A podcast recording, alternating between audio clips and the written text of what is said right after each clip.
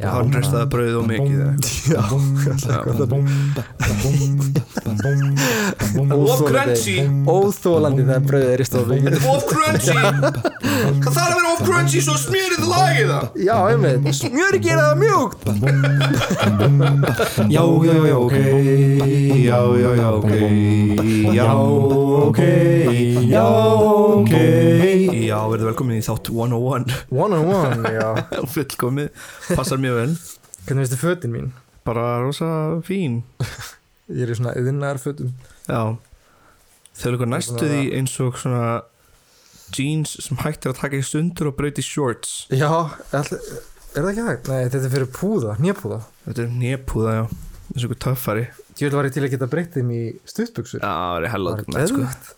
Ég væri til að vera típan sem er alltaf í stuðbuxum og söndulum sko. Já, já, já. Það er næst típa. Og grilla. Alltaf að grilla sko. uh, Akkur áttur að rífast um uh, baggy jeans eða skinny jeans. Ég er bara, eins og þú postaður á Twitter. Já, ég var gott, bara að grilla sko. Ég er bara að grilla. Ógeðst að fyndið. Já, þannig að Jón Bjarni startaði þess á Twitter eitthvað svona, einhver yfirildi, mjög fyndið dæmi. Uh, Svo er náttúrulega Eurovision vika Já, Núna, þessi þátt kemur einmitt. út, mjög spenntur nema þá áast ekki sem stígur svið Ekki sem stígur svið, uh, Já. við bara vorum að besta. Ok, ég Og- vá hvað ég spenntur með þér Já, ég er mjög spenntur sko, ég fíla, ég Já, og mjög mikið líka. Ég er ekki búin að tjekka neitt sko.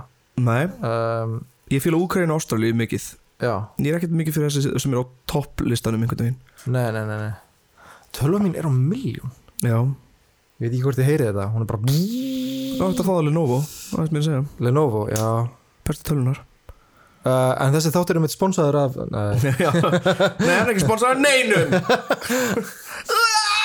Tjók oh, uh, Þetta er náttúrulega búin að vera rosalega erfiða vikur hérna undarfarið um, Bæði um, einmitt. og uh, Ísrael-Palestínu uh, einmitt Ég vil allavega frjálsa Palestínu.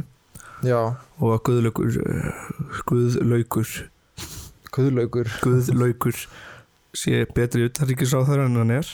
Já, mér finnst uh, já, mér finnst hann ekki starfið sinni vaksin bara, alveg reynskilin þetta sagði ég við hann. Já, þú sagðir að það, já, svona er þetta.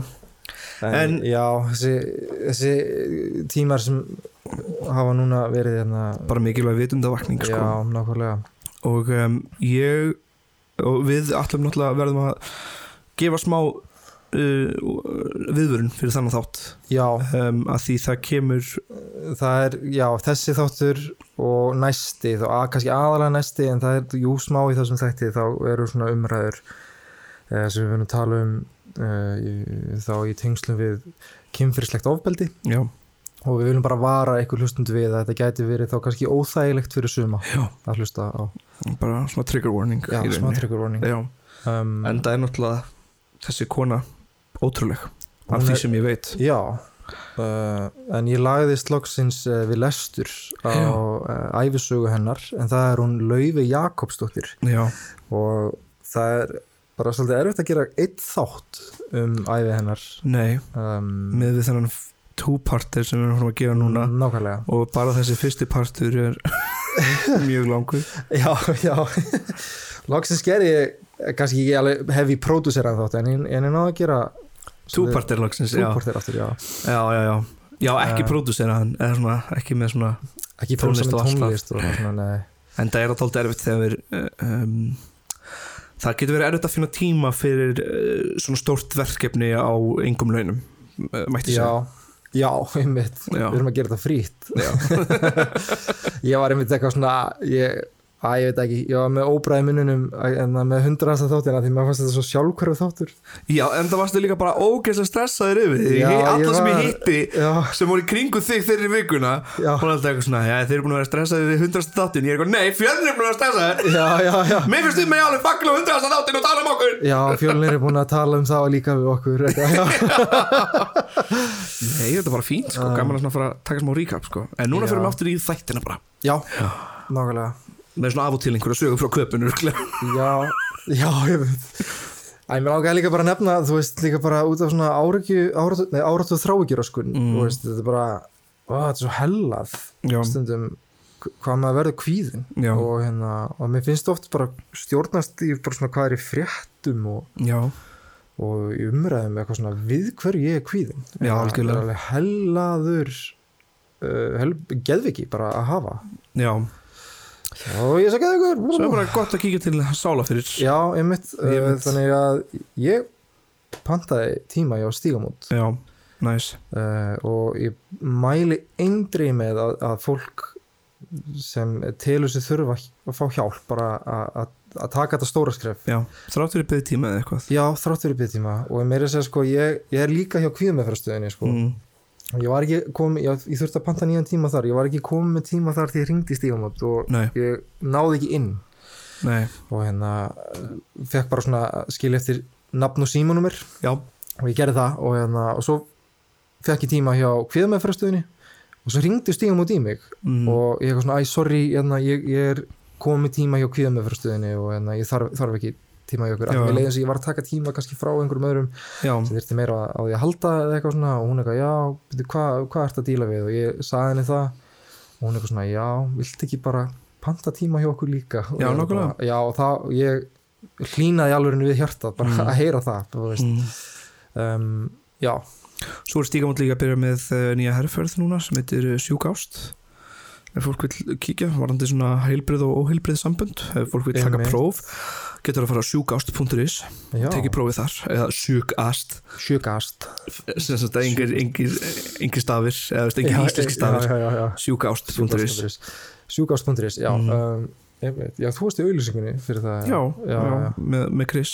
Svo er líka stígamót með uh, námskeið fyrir karlmenn sem heitir bandamenn. Já, við erum að fara að kíkja á það. Við erum að samla saman í hóp eða ekki? Jú, já, uh, það sem, þetta er bara býtu, bara hvernig svona kennsla? Já, ég var kannski að lesa þetta. Stígamót er ekki að sponsa okkur neitt sko, nei, við erum að sponsa stígamót. Við erum að sponsa stígamót. Um, að sjá.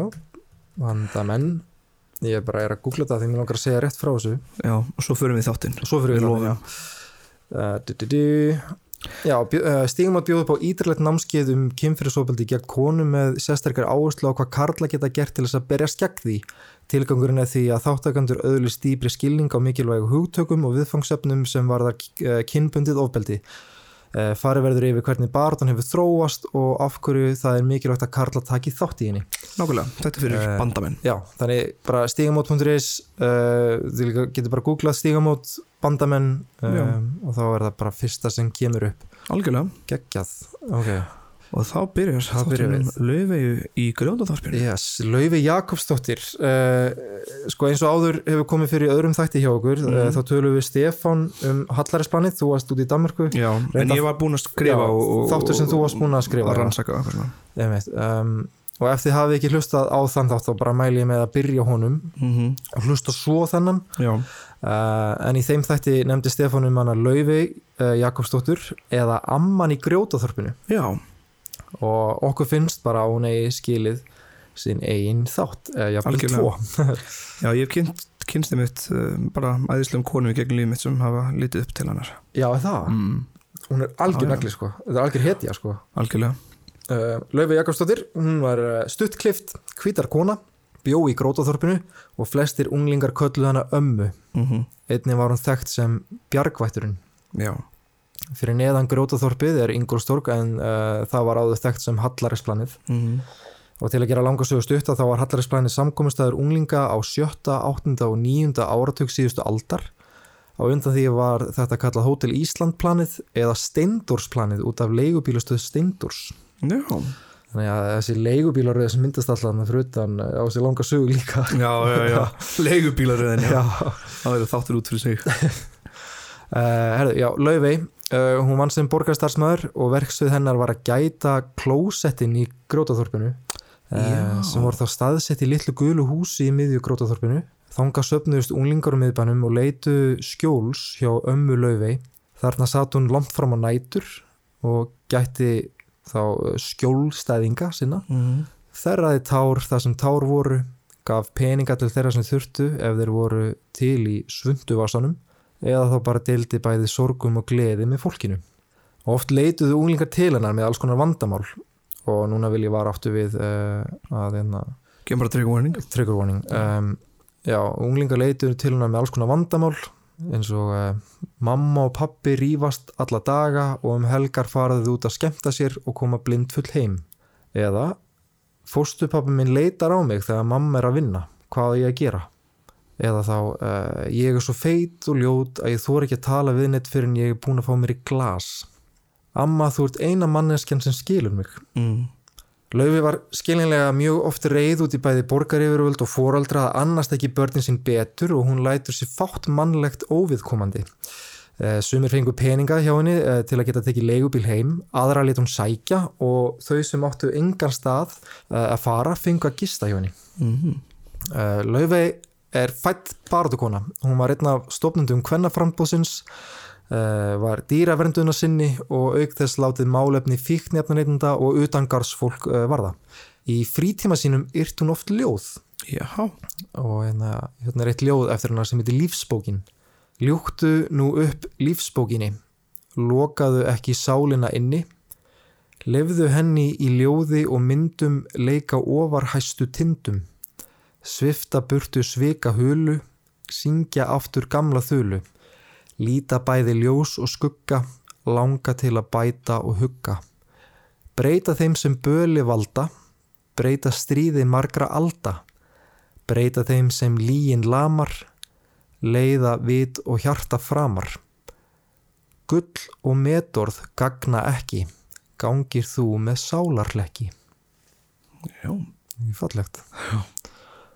Laufey er fatt á bóndastöðum við Seyðisfjörð 25. september 1915. Næst yngst sex sistkina. mm. Fóraldar hennar voru Þurriður Björnsdóttir og Jakob Sigursson. Fljótlega flist fjölskeldandi Reykjavíkur því honum Jakob auðst uh, til að taka að sér hótelrekstur á Baldursaga, austan við Reykjavík. Þetta var á þeim tíma uh, sem fyrstu bílarnir voru komandi sögunar já, og ætlaði Jakob eignin að gerast leigubílstjóri. Þetta eru fyrstu barnæsku minningar hennar lauvegar. Jakob var einnig duglegur að leika sér við börnin sín og kendi þeim marga skemmtilega leiki. Hann kendi þeim einnig að, að bera virðingu fyrir öllu lífi og brýndi fyrir þeim til dæmis að drepa aldrei vartanlega flugur í glukkunum. Laufi segir að hún var sjaldan langt frá föðu sínum. Hún sótti mikið að vera með honum í ímiskonar útiverkum og þótti lítið kvenleg. Hún segir, ég var fremur strákslega á þessum árum, gekk hjarnan í druslugum fötum og hugði lít að útliti mínu. Ég vildi vera strákur og svo lungun endur speklaðist í hegðum minni og fasi. Sjálf ítti ég undir þessa ímynd með því að vera hortug í tilsvörum og hörð að mér og minnist þess varla að ég hafi grátið þegar eitthvað bjátaði á. Þess í stað beiti ég á jakstinn og harkaði að mér. Í mínum huga var það veikleikamerki að vola. já, Já. Eh, Móður hennar, Þurir, var mjög dugleg kona. Henn og Jakobi þótti frekar með ólíka skapgerð. Hann var glaðilundur og félagslundur en hún var fremur einræn og skapmikil. Jakobi fannst til dæmis gaman að spila við vini sína en það fannst Þurriði hinn mesta tíma eðsla og kom þeirri skoðun mjög fljótt í ljós. Laufi segir þó að uh, hún muni ekki eftir að þau hafi einhvern tíma rifist fyrir þetta kannski einu sinni ef rifrildi mætti kalla. já, bara Já, hann bara- restaði brauðið og mikið. Já, alltaf eitthvað þannig crunchy. Óþólandi þegar brauðið er í of crunchy. Það þarf að vera crunchy svo smjörið lagið það. Já, einmitt, smjöri gera það mjúkt. En það sem var aðalega að eitra sambandi þeirra var bara tortrygni og afbríðisemi Hann Jakob hafði nefnilega verið trúlöfur áður og það kom nefnilega fyrir að einn daginn kom fyrir um kærastan hans á Baldursaga eða að Baldursaga uh, og Þurriður var strax mjög óráleg og baði Jakob um að hleypin ekki inn Já. sem reyndist Jakobi mjög erfitt því að Baldursagi var veitingahús og gistiheimili. Uh, og það fór svo þannig að hann bauð konni og hennar bara samferðað fólki inn Eh, Það er ekkert meira sagt hvað skeði í æfisögu laufi er annað en að hjónabandi þeirra Jakobs og Þurjar hafi endað í skilnaði. Úp. og laufi hafi verið það unga og hún hafi ekki gert sig grein fyrir hvað var í gangi heldur var henni bara sagt að núna var hann að flytja aftur austur í borgarfjör til af og ömmu já, Eh, Jakob hætti í hótelrekstri og fór sjóin fyrstu fer Þurjur með austur en fór svo fljótlega í vist í Reykjavík og laufi var eftir. Eflast fannst Þurri hún vera og mikill baggi á fóröldri sinum því að á þessum tíma var fráskilin kona með mörg börn litið hortmega á. Mhm. Uh, Vá mær ég bara hugsa um ömmu sko. Já, nokkulega Já, amma átti alveg mörg börn, börn utan hjónabands og eitthvað svona. Já, það getur ekki hafa verið auðvelt líf sko, á þessum tíma nei, sko. það er ekki langt síðan þetta hætti að vera já, eitthvað mikið vandamál. Já, einmitt. Mjög stutt síðan að bara ástandi var ef maður pælir í og eitthvað svona Laufi segist hafa notið vistarina vel hjá ömmu, ömmu og afa. Og afi hennar hafi kent henni að lífið var ekki bara salt í grautin heldur svo miklu miklu meira. Mm. svo heimsbyggi hafði Laufi með sér alla sína tíð. Mm. Laufi vissi ekki hversu lengi hún erið hjá þeim. Þetta átti vist bara að vera þangað til að annað erið ákveðið. Hún nefnilega vissi ekki betur en að fóldra sína væri ennþá gift og beigð eftir þeim degi að fá að hitta þau aftur. Já, hún var heldur betur glöð þegar þau búð bárust uh, frá móður hennar og hún vildi fá hana aftur til sín söður hún segir, ég man vel eftir þessu mótni ég heyrði talað um bref frá mömmu og ég hljóp út og tún til þess að spyrja fólkið um innihalds brefsins þá man ég að einhver stæði þú ferð ekkit aftur til föðins mamma þín og pappi eru skilin já, Þarna fyrst fekk hún að vita það og var svo send suður með skipi átta ára og alinn. Ferðin tók svo enda við bryggjuna í Reykjavík og hún sér þá að pappi hennar býður eftir henni við hafnabakkan. Þau eru miklir eh, fagnarfundir. Hann sagði henni að, að þau mamma veru skilin og hún var í flutt austu fyrir fjall og bæ sem heitir Nistastæðir. Þanga ætti hún að flytja og eiga heima. Laufi fannst allt þetta mjög skrítið en vildi ekki vera að spyrja meira heldur bara frekar njóta þann tíma sem hann ætti með pappa sinum. mm. Hann leiði þá húsnæði hjá tveimur konum sem að þekkti og leigubíl. já, Hann gaf henni marga fallega hluti, meðal hann skó sem voru fyrstu búðáskortin hennar. Hann gaf henni einni litabók sem var mikill fengu fyrir stúlku sem sjaldan fekk annað en uh, svona nöðsynja hluti. mm Uh, henni kveið mjög að fara frá pappa sinum en svo kom svo dagur og raunveruleikin beðinar á næsta stöðum sem varð eh, heimilið hennar næstu árin. Jakob kerði hana á samt bróðurinnar skafta. mm Uh, mamma hennar tók vel á móti henni og bróðurinnar, hilsaði Laufiu innilega en kastaði lauslega kveðju á Jakob. já, Laufiu fannst mamma sín hafa elst svolítið og það kvíldi skuggi yfir andlit hennar. já, svona smá skilnaður lífið já, það kemur nefnilega svolítið ljós sérna uh, með það. aha, Uh, hún hafði nefnilega ráðið sig sem ráðskonu hjá manni sem hétt Sæmundur Jónsson. Laufi virti Sæmund vandlega fyrir sér. Hann var snaggarlegur kall með yfirvaraskegg, þungur á brúnina og fyrir með fáskiptin. Hún segist ekki neita því að þeirri stundu setti hún á sig skeifu og kveið framtíðinni. mm Uh, sagt er að Sæmundur hafi aldrei verið við hvern mann kendur og þótti hann bæði sérlundaður og innrætt. Mm. Löfi tók líka eftir hvað mamma sín var gjörbreytt manneskja. já, Hún var mjög döpur og stóð í sífeldri baróttu við að verja börnin sín. Samband þurjar og Sæmunds var nefnilega orðið mun nánara en getur talist eðlilegt á milli vinnuveitenda og ráðskonu. skilðig Mm. Uh, hann var líka vanur að nýðast á bróður hennar, Skafta, sem, lýs, sem var líst frekar svona veikburðastrák. mm. Uh, hann var þá bara, þú veist, harður við hann já, í vinnu og svona. já, já Uh, og Laufey velti því oft fyrir sér af hverju mamma sín hafi tekið saman við hennar mann og fylgtust hún betur út í hana og lífið sjálft. Af hverju þurftu við að vera þarna, spur hún sjálfa sig. Setna skildi hún að fráskilin kona með börn á þessum tíma átti engar kosta völ. Nei.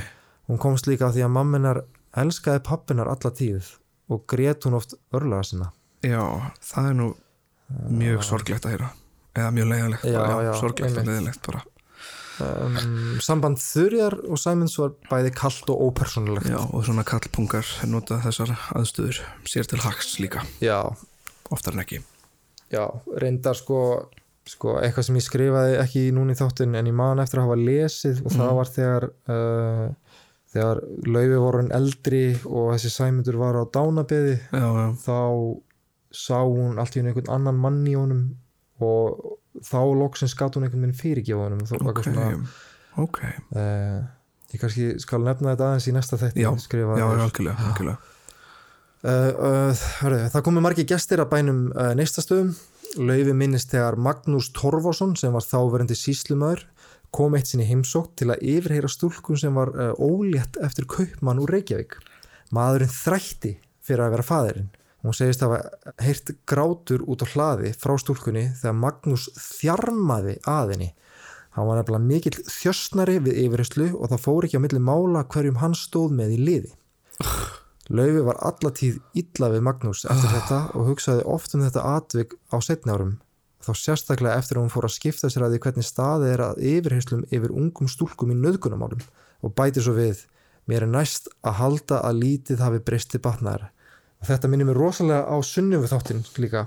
Já, einmitt, uh, síslu menn á þessum tíma Já. bara, bara að geta ekki tekið þjak- ábyrgð já, á, bara fullir já, af valdi. Og þá minn ég fullur í, já. uh, í drikkjumenninguna Já, fullir já, já. af valdi. Og svo svona aðrir menn uh, fullir af þá meðvirkni. Og ég skrifaði henni svega, svega gerenda meðvirkni já, gerir það meðvirkni, nákvæmlega valdsölvaðir. Valdsölvaðir, já, einmitt. Nákvæmlega. Það er kannski fullkomna orðið og náttúrulega með gerenda meðvirkni. Já, en það er eitthvað sem Íslandingar eru þekktu fyrir það er meðvirknin okkar. Já, gegnsýrt alveg. Gegnsýrt. alveg í þjóðinni sko.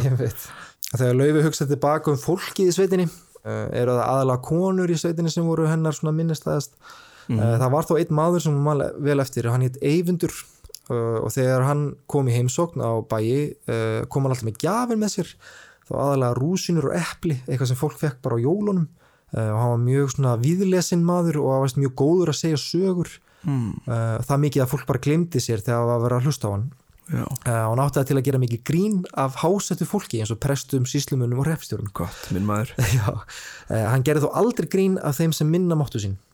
King, uh, enda er hún líst í bókinni sem mjög rétt sínum manni og þetta er mögulega eitthvað sem hún laufi átti eftir að taka með sér í veganesti fyrir Já. framtíðina. King Eyvindur sko. King Eyvindur, já, minn maður. Maður, já. Það er einmitt sko eitt sem ég finnst svo oft fallegt í íslenski sögu sko hvað, við erum, uh, hvað það eru margar svona konur sem eru algjörir naglar sem við ölum upp á okkur Mhm. og margir menn sem eru mjög mjúkir og fallegir. Uh, þrátt fyrir margir ílskir menn sig líka til sko. Uh, já, þú veist eins og trophy wife já, nær alveg, sko steinalda held ég sko. Uh, og, hérna, og svo voru kannski sumir sem voru ekkit endilega sækjast eftir eiga trófi konu heldur bara, bara lífsförnud já, já. Þetta er mjög áhugavert sko. Já. Þannig að það er svona, já, sjúk ást Mm. þetta hefur já, alltaf verið, þetta hefur alltaf verið til. Nema bara hefur aldrei verið vitundvætning um það en það er mjög stutt síðan að það byrjaði. Já, algjörlega Herðu, Laufi var um tíu ára þegar hún loks gekk á skólabekk. Eh, það var þá að Ölfusholti í Flóa. Eh, skólagangan var þó ekki löng aðeins einn og hálfur vetur. Já, ná, 13 ára fermist hún.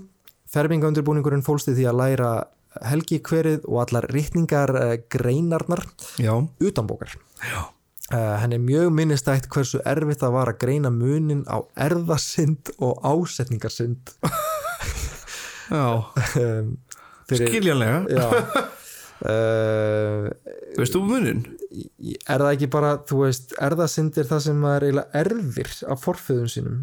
Já, uh, þá kannski bara þú veist, inn í hvað stjætt maður er fættur eða eitthvað þannig. Hvað þú fættu bastarður eða? það var til dæmis erðasind myndi ég halda. Eða veist, já, eða skilur hvað ég meina. Eða, eða, eða, og ásetningarsindir þá eitthvað svona uh, sindir gjörða sinna eða hvað, já þetta sem að tekir í setni í lífinu. Já, ég held það sko. Á, ég, ég, bara, ég bara er ekki viss sko. nei, við erum ekki viss, við erum ekki sérfræðingi í þessu. Við erum aldrei þóst að vera sérfræðingi í þessu. ég, já, við eigum uh, Þetta er okkar munin hérna Já, þannig við tengjum við mikið við lauði í þessu augnabliki uh, eitt skipti hérna, var henni gefið að verkefni að vakta kú sem var að fara að bera. Já, en svo glemdi laufi sér í bókalestri þannig að kúin bar í flórin. Bara kálverið fó bara í, í gólfið? já, bara í kúkin Já, uh, og þá spurði hún mömmu sína hvort þessi trassarskapur í henni myndi teljast sem erðasind eða ásetningarsind og var vist fátt um svör hjá mömmunar já mamma er að vissi þetta ekki Já. Það veit þetta enginn. Kannski var þetta eitthvað sem var bara í fjölskyldinu Já, spyrir bara sér Sindra á. TikTok. Skar Sindri, hvað er, er munurinn? uh, herðu, eins og ég nefndi hérna áður uh, þá var laufið alltaf mikil dýravinnur Já, það kom einu svona fyrir að hún var beðin um að fara út í fjárhús og aðstofa þá stjúpföður sinn Sæmund við uh, slátrun Já. slátra uh, kindum. Uh, og blóðið var nefnilega alltaf nota þá við slátur. Já, og einhver ástöðu þurfti alltaf að hræra í blóðinu Já, já. Uh, hvort það var þá að því, svo blóðið myndi ekki storkna eða eitthvað svoleiðis, ég er ekki já, alveg meikar alveg sens sko. Já, um, en Laufi leist ekkert á þetta sko. Já, og spurði mömmu sína hvort hún þyrfti að gera þetta um, að, uh, henni líkaði svo illa við þetta. Móðurinn að sagði já, þú þarft að gera þetta en Laufið þrjóskaðist og sagði við stjúpan að uh, hann skildi bara gera þetta sjálfur. Hann kem ekki nálega þessu. Uh, en það blunda alltaf líka bara sá draumir hjá henni að vera dýralæknir. Já. Uh, á unglingsárum hún sig sem vinnukonu á Snoturnesi eða þá bænum sem Ammanur og Afi byggu sem fór aftur hérna austur. Já, Uh, henni fannst mjög skrítið að koma ánga aftur. Uh, á meðan hún var þar fréttið hún lítið af mömmu sinni. Hún fekk stundu bref en í þeim stóð alltaf bara það nöðsynlegasta uh, gegnum systur hennar frétti hún þó af langþráðum fréttum af föðu sínum. Já. Þegar hún var 16 hennar var henni sagt að, að það var kona Reykjavík sem hefði verið í sambandi við móðurinnar og vildi ráða laufi sem vinnukonu hjá sér í höfuborginni sem vakti mikla tilhökun hjá henni. Já, algjörlega. Uh, og til að gera langasögu stutta þá ferðast hún bara aftur með skipi suður sem tók bara í marga daga. Já, uh, Laufey var uh, eins og við erum báðir hérna hetjur hafsins uh, og verðum alltaf sjóveikir. Já. Þannig ég, hún var alltaf sjóveik líka. Hún var alltaf sjóveik. Og því miður voru engri plástra hann sem þú settir bak við eira sko. oh, get ekki, ói þessi sjóveiki er verst sko. en þú settir bara hann plástra bak við eira það er ótrúlega hvernig það virkar já, ég hef aldrei prófað þetta krikka stöf, ok, kaupar eitthvað svona sjóveikisplástra settir bara bak við eira bara, bara Búin. plástur hinn megin og svo bara plástra byrja að hérna heilsa svo var það sopnar í pottinum og svo bara bing bang sko. Heri, uh, hún fær að hitta pappa sinna áttur hún kemur til Reykjavíkur uh, og við tók svona vinnukonustörf uh, svona vinnukonustarf tímabil hjá henni í lífinu já, þar sem hún fekk að finna fyrir þeirri lálauna stjætt sem marga vinnukonur urðu fyrir eða þá vinnukonu stjættinni þegar maður les um þessa vinnukonu stjætta tímabil Íslendinga þá hljómar þetta pínu eins og eitthvað svona þrælahald. Já. eða nútíma þrælahald mjög illa borguð vinna Uh, þetta voru þá konur sem voru ráðnar í vinnu heima hjá fólki til að sjá um heimilið og barna uppeldi. já Þessi vinnukonustjætt dóa mestu leiti út eftir setni heimstyröldina en byrjaði þó aftur í kringum svona aupervinnu. já, já, já. Uh, og þetta var held ég bara nálægt sko 1990 þegar Íslendinga voru að ráða konu frá Filipsegjum, Sri Lanka og öðrum Asíulöndum í þessa ákveðnu vinnu Já. og það var ekkert stjættafélagi kringum þetta Nei. eitthvað þannig, þetta var svona bara gang ho uh, gun ho, bara já. klassíska bananlíðveldið Ísland að störfum og einmitt illa borguð vinna. Já. hjá mörgum já, við höfum oft verið bananalíðveldið þegar okkur hendar já, það er alveg rétt.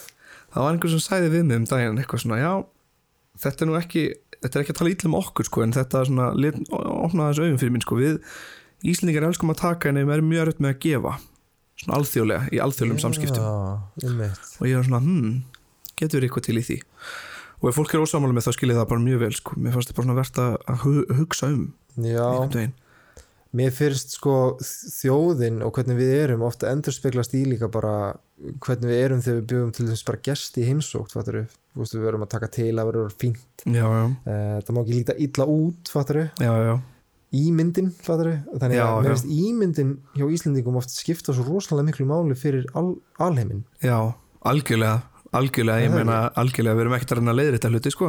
Nei, eða, eða vel talað um okkur skilur það, engi, það fyrir enginn í alþjóðafréttin og vera eitthvað svona, heyrðu við reyndar fangilsum ekkert alla bankamennina sko, ég veit ekki alveg hvað það er að tala skilur Já, það er alltaf bara, já, ó, já, já já, mm, veit, já, gerðu það ekki. Jú, jú, já, jú, já, mm, já, nákvæmlega jú, Já, þú veist, svo hefur maður heyrt sko fólk í útlöndum tala um bara eins og höfum bara kastað þeim í grjótið já, já, bara. Og við, við erum ekkert að leiðrita það að það var nú eiginlega bara, veist, það var fangilsi jú en, en þetta er ekkert eitthvað bara fimm stjórnum fangilsi í nokkar mánuði. fimmstyrti fangilsi já, í rauninni, sko, það var einhver að tala um þetta en já, Nei, ég bara, ég bara tristi voða lítið á einhver, einhver mega ríku bankmaður hafi, bankamæður hafi þurft að borga fyrir gjörði sína sko. Já, ég mitt ég bara, ég bara, ég, ég trúið ég ekki íla Nú verður einhver reyður út í mig vilja þá ming, gerist það ming, bara. ming, Já, já, það er allt í lagi. um, það má vera reyður út í okkur. Við erum Já, líka bara með okkar skoðanir Já, við erum okkur skoðan sko, við, og ég er alltaf mjög opinn fyrir samtölum. Ég kann, kann að hafa ránt fyrir mér. Já, skal ég segja ykkur að ekki ég en ég er að reyna að læra. Já. Ég held að setja pappa, sko, pappi hefur alltaf stundum sagt eitthvað sem ég er algjörlega ósamalunum og ef ég rökraði við hann smá þá er hann bara, ok, jú, það er alveg rétt hjá þér. Eitthvað svona skilur, já, já, já. Ég held að það hafi verið, verið svona björgunar dæmið mitt, sko. En það eru skoðanir líka bara rusl sko, veist, það má alltaf Það má alltaf breyta skoðun, já. og það er allt í lagi að hafa rámt fyrir sér en uh, svo ég haldi áfram Mhm. en til að byrja með þá var laufið með 15 krónur á mánuði. Uh, sem var mjög lítið henni fannst það þó mikill pinningur sjálf. Já. um, unnið alla daga frí aðra hvora helgi og frí á 50 dögum uss, næs 50 dögum voru þá frítegar vinnukvenna á þeim tíma. Lili færi já, einmitt, en Já. líka bara, þá var sjónvarpið frí. Já, anskotin eða, eða útvarpið ríkisútvarpið, já, og veist best að gefa með frí þegar ekkert að gera. Já. get ekki einu sinni Mátt lesa sjónvarpið, nei ekki horfður sjónvarpið uh, Lesa bók já, lesa bók, já. Uh, eftir eitt ár sá hún upp. Mhm. Það gerist vinnukona hjá Vilhjálmi S. Vilhjálmsinni eða Vaff S. Vaff eins og hann var oft kallaður. Við höfum talað um hann áður. Hann var réttstjóri alþýðublasins Já, og hjá honum unnu tveir sérkennilegir menn sem við höfum einni talað um áður eða allavega annaðra voru laufegu mjög minnistæðir já, það var Gvendur í Grindavíkinni já. og Ólafur Friðriksson. Og hún man eftir að Ólafur tóka sér rúsneskan drengifóstur og þau Já. hjónin Annan Kristinsson uh, vildu ganga honum í fóraldrastað en var drengurinn talið með smitandi auktsjúkdóm og var að því tekin af þeim og sendur úr landi. Já, minn maður. Já, Hvítastríðið var ekki neitt nema sjallar að sína vöðvan já, þau með Ég stend- með sko og ég stend við þetta, um sko. handleikin sko. Já, ég stend við þetta. Þetta var ekkert nema pólitískt stríð gegn hvert einu manni já, til þess að reyna að fella niður kommunistana já, nákvæmlega. Uh, endilega ef þið vilji heyra þessa sögu þá mæl ég með að þið hlustið á þáttinn Hvítastríðið Já, og hvítastríð var jafnvel aðeins hluturhelsari þáttur sko, ég vildi ekki vera of, Já, og harður. of Einmitt. En Laufey, já, hún vann hérna og hún vann við að sækja þýttar sögur hjá einhverjum kall út í bæ. Mhm. og let svo Ólaf hafa til að byrta í blaðinu. Já, en út af þessari vinnukonustjætt ákveðu nokkra vinnukonur að stopna vinnukonufélag og var Laufey fremstari flokki. algjörlega. Uh, fundarnir voru haldir í yðnó og var þetta oft bara meira svona félagskapur en einhvers konar stjættafélag. Uh, þau settu til dæmis leikrit sem var um vinnukonu sem hefði ráðið sér í vinnu hjá ríku fólki. Já, og henni hafi verið lofað sínu eigin herbergi. Svo kom í ljósa herbergina var salernið og hún þurfti að sofa í baðkarnu anskotin leikriti endar á því að vinnukonan er rekin því húsbóndi þurfti svo ofta að nota klósettið.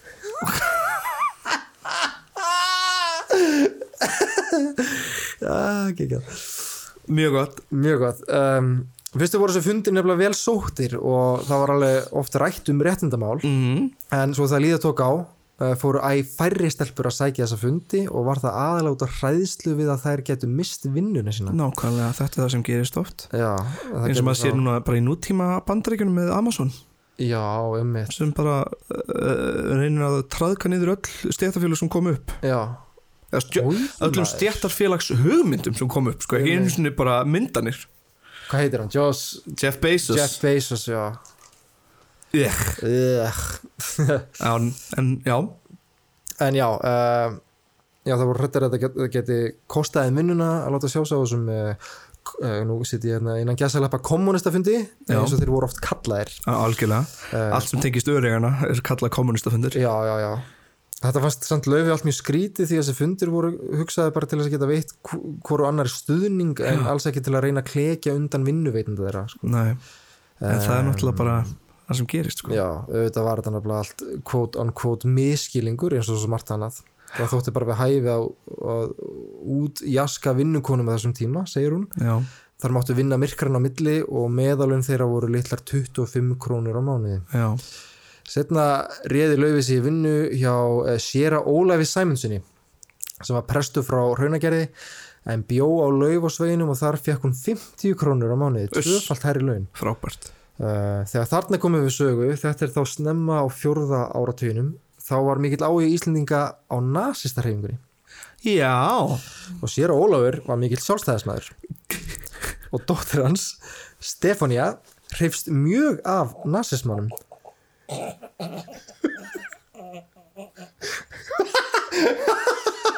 Það er einhvers konar, einhvers konar svona skrýtið samingi já, einmitt uh, ok, já já.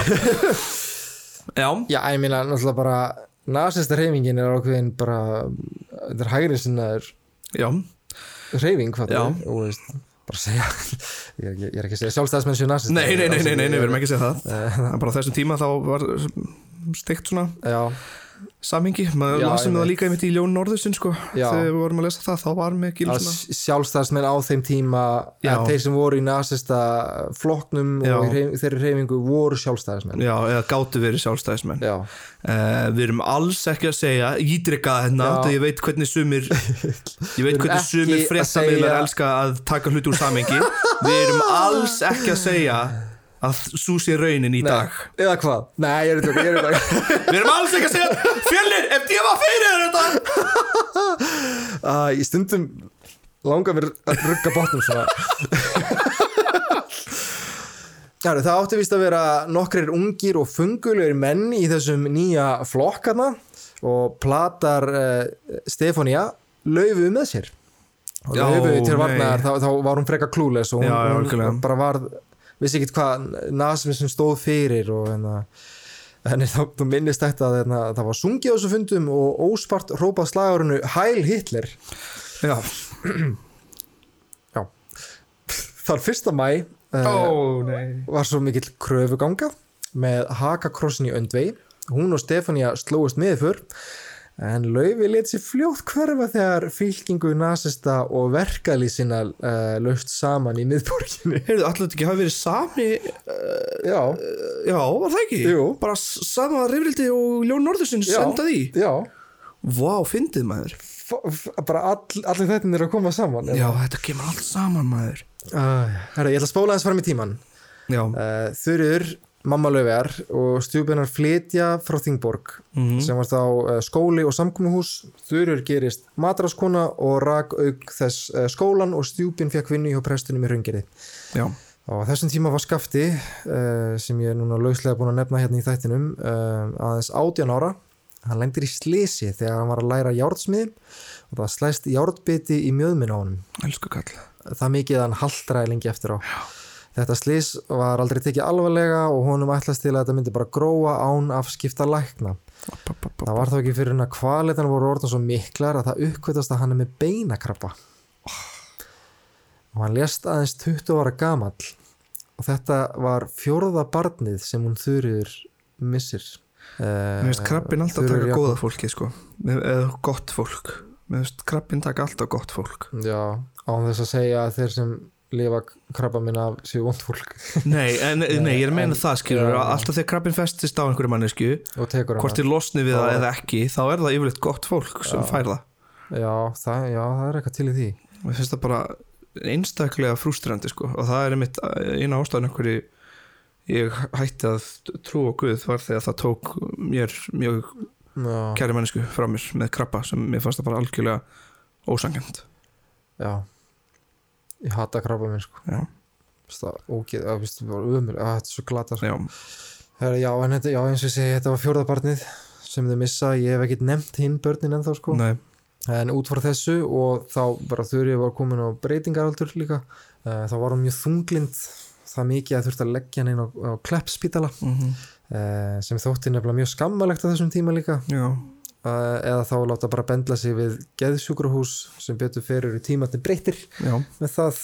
Um, og af kleppi laðist hún svo elli heimili grund þar sem hún dvaldi allt til döðadags mm. síðustu árin var hún mjög bitur þunglind Mm. Laufi heimsóti hana oft og talaði þurfur þá oft um uh, lífsitt við hana. Hún talaði mikið um Jakob Mm. sem hún hafi vist elskað alla tíð já, og spurði hvernig hún gengi og liði mesti gleðigjafi hennar var þegar Laufi færðinni kveðju frá hún já, Þurur lifiði áallt með stórbrótið hjarta uh, og eftir að hún skildi við Jakob voru í, í raun allar bjargir bannaðar. Uh, hún var stolt kona sem bauð lífinu byrgin án tillit til eigin tilfinninga og langana. Setna meir flutti Jakob til Kaupmannahafnar uh, og til að gera langarsögu stutta þá greindist hann með krabba minn líka og lést þar Já, auðvitað. Já. En ekki hvað. Líki var nefnilega svo flutt heim. Ok, og aldrei hefur Laufey upplifað eins harm. Og þegar hún sá móður sína fylgja föðun sínum til grafar þá fjallum gjörsalega saman og grét eins og barn. Já, hann er grafinn í Fossvókskirkjari og þegar Þurriður lést þá var það hennar hinsta ósk að láta grafa sig við hliðin á honum. Já. Og þau eru bæði grafin þar saman hlið við hlið. Þetta kannski að kíkja þangað þá? Pældu í því. Já, þetta er einn sorglegasta og fallegasta saga sem ég bara heyrt Mm. bara lengi og veist, ættum kannski að kíkja og, og uh, votta virðingu okkar. Já, einmitt. Já, líka bara að, að forvitni er ég mjög til að fara og sjá Mm. þetta sko. Já, já, algjörlega, já, kíkjum. Mm. Laufey kynist svo manninu sínum Magnúsi Finnbóa sinni, hann er þá 22 ára og hún 18 ára. Mm og árið 1935 giftaði sig Fyrst bjökuðu í húsi sem heitir Stígahús en kiftu svo betra hús sem heitir Bræðraborg. Og enn og aftur til að gera langar svo stutt að þá kemur eh, breski herin að fara að byggja flugvöll, jari, jari, jara og þau flytja til hveragerði og búa þar í hátti tíu ár áður en þau flytja aftur til Reykjavíkur. ok Þau flytja svo aftur til hveragerði og svo Akarnes, fá vinnu í Semensfesmiðunni og flytja svo aftur til Reykjavíkur. Já, þetta er Ok. náttúrulega sko, já, þetta er alltaf dítil sem maður þarf að geta að fara í, bara þetta er er að bara, svona, já, bara fínt voru að lesa bækur og hafa gaman og þannig að það er bara gott. En ég er að skauta yfir en það er alveg sko.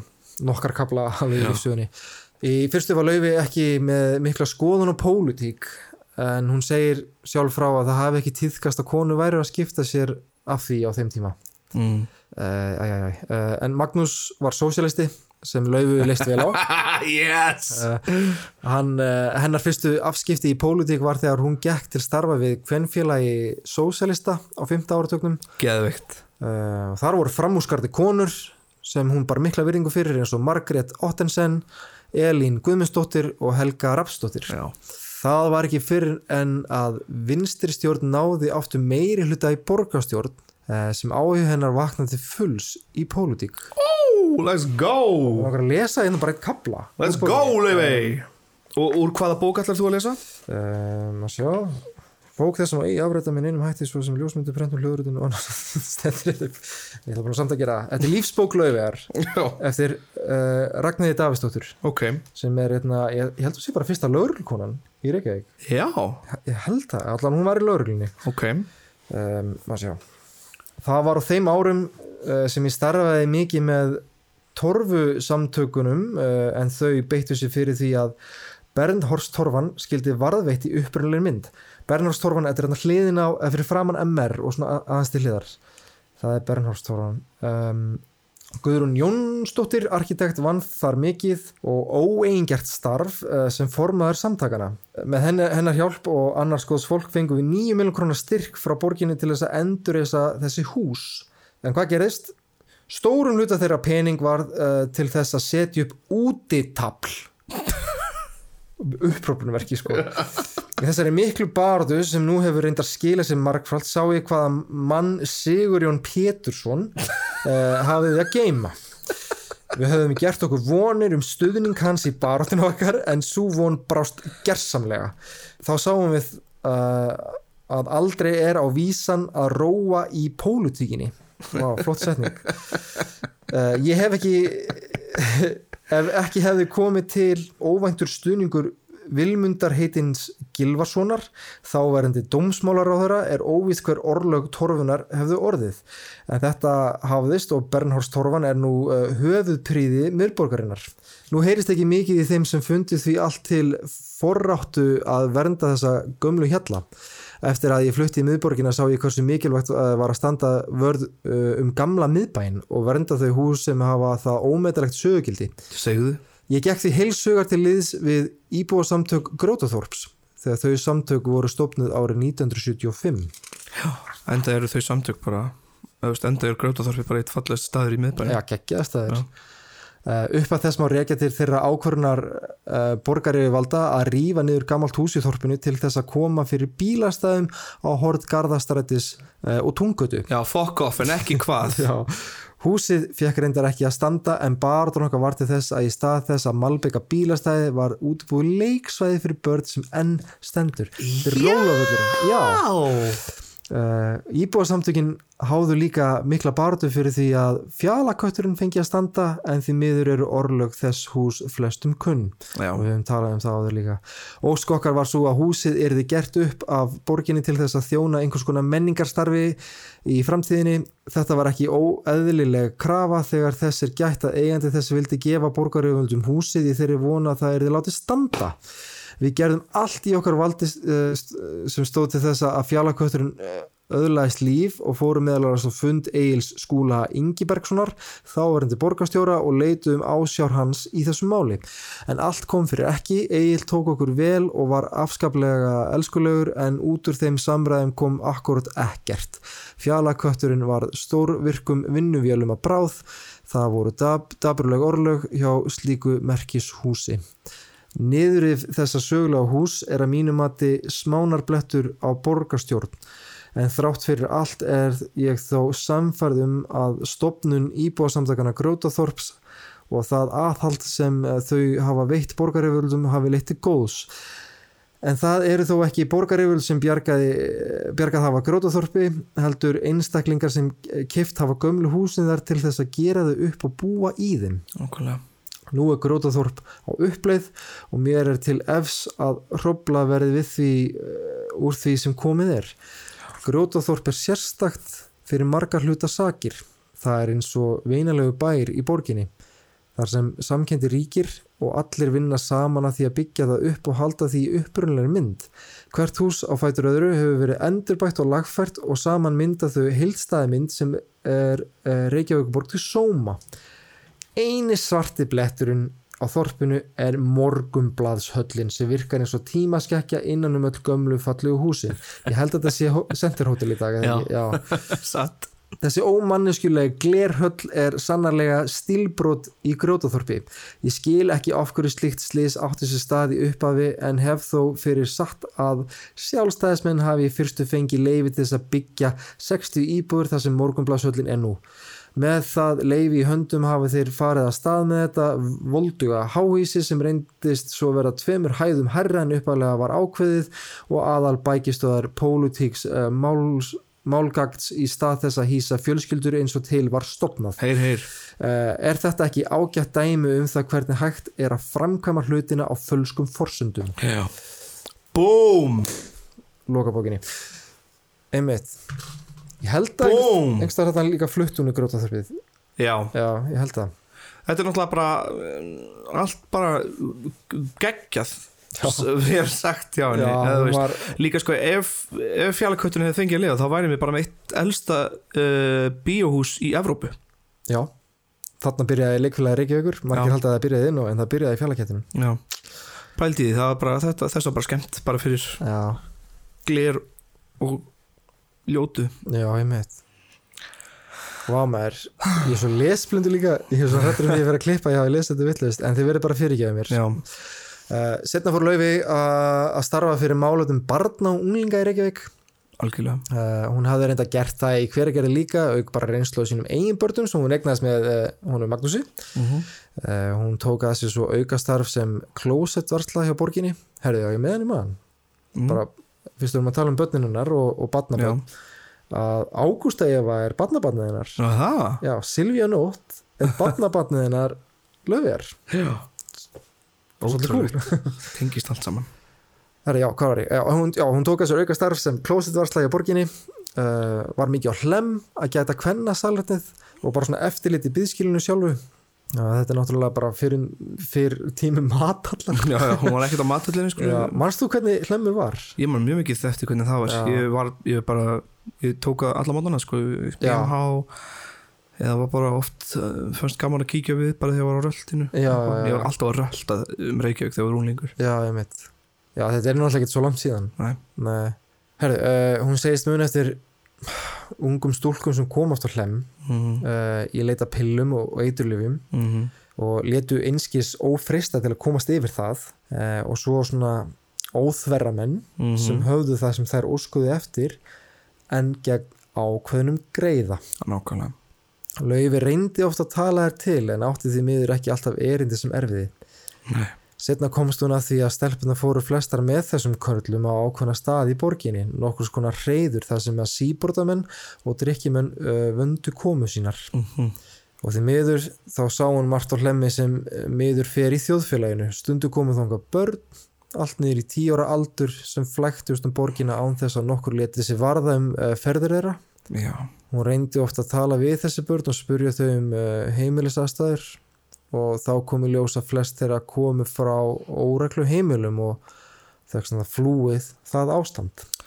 já það líka má ekki gleyma sko að hlemmur á þeim tímabili var bara skýli fyrir fólk sem átti erfitt Já, að bara einmitt, margir kannski sátu nóttina inn á Já. lauruglustöð og svo var þeim hleyft út og þeir fóru bara yfir götuna já, og voru á hlem og þá til að einhvers náði í þau eða lauruglan tók þau aftur eitthvað uh, en ég man ég las það í bókinu að laufi man ekkit eftir að fólk var að kvarta undan því að fólk að, að, að útigangsmenn væru þarna sko. Já, nei. Útigangsmenn, er þetta neikvætt orð? ég veit það ekki. Ég er ekki viss. Uh, ég er náttúrulega mann bara eftir því þegar maður var hann maður, var bara sátt með þetta fólk uh, Já, já, já, með, já, með þeim. Ég veit laufi var svo farð á nullið bankastræti að gæst, geta klóstundið þar. Já, Það var svipa ástand og hlemmi, sama fólk, sömu vandamálun og alltaf færðist hún nær og nær hallarisplæninu. Hún tók eftir því að það var gömul kona sem vann við klósitgæslu í grótaþorpinu á daginn en svo var lokað á kvöldin. Mm, og nóg nefnilega var um drikkjum helgar og kvöldin þá. Ná á hallarinsplaninu þannig að henni dettur í huga sækjum vinnu þar sem Mhm. svona klósitgæslu þá eh, í grótaþorpinu nema þá bara um kvöldin. Já, þannig hún myndi þá bara taka við að gömlu konunni þegar hún kláraði sína dagvakt. Já, og Reykjavíkuborg þáði það en hún þyrfti þá sjálf að uh, borga og efna klósettið þá með pappir og sápu og annað sem þurfti. Ok. Og það kom oft út á og hún endaði bara nulli og launina fóru bara í að ha, já, launina fóru bara oft í að kaupa klósettpappir og sápu í klósettið, ok já, skritið já, fáralegt uh, og eins og ég segi byrjun þá leituðu unglingar oft til hennar með alls konar vandamál. Mhm. Mamma og pappi rífast alltaf daga og um helgar farið þau út að skemmta sér og koma blindfull heim. mhm, Eða fóstuðpappi minn leitar á mig þegar mamma er að vinna, hvað ég að gera? já, Eða ég er svo feit og ljóta, ég þór ekki að tala við neitt fyrir en ég er búin að fá mér í glas. Amma, þú ert eina manneskjan sem skilur mig. Hér ætla ég að stoppa ok, þessa sögu og ég ætla að halda áfram í næsta þetti. takk fyrir mig Takk fyrir mig. Já, já, já, ok Já, já, já, ok Já, ok Já, ok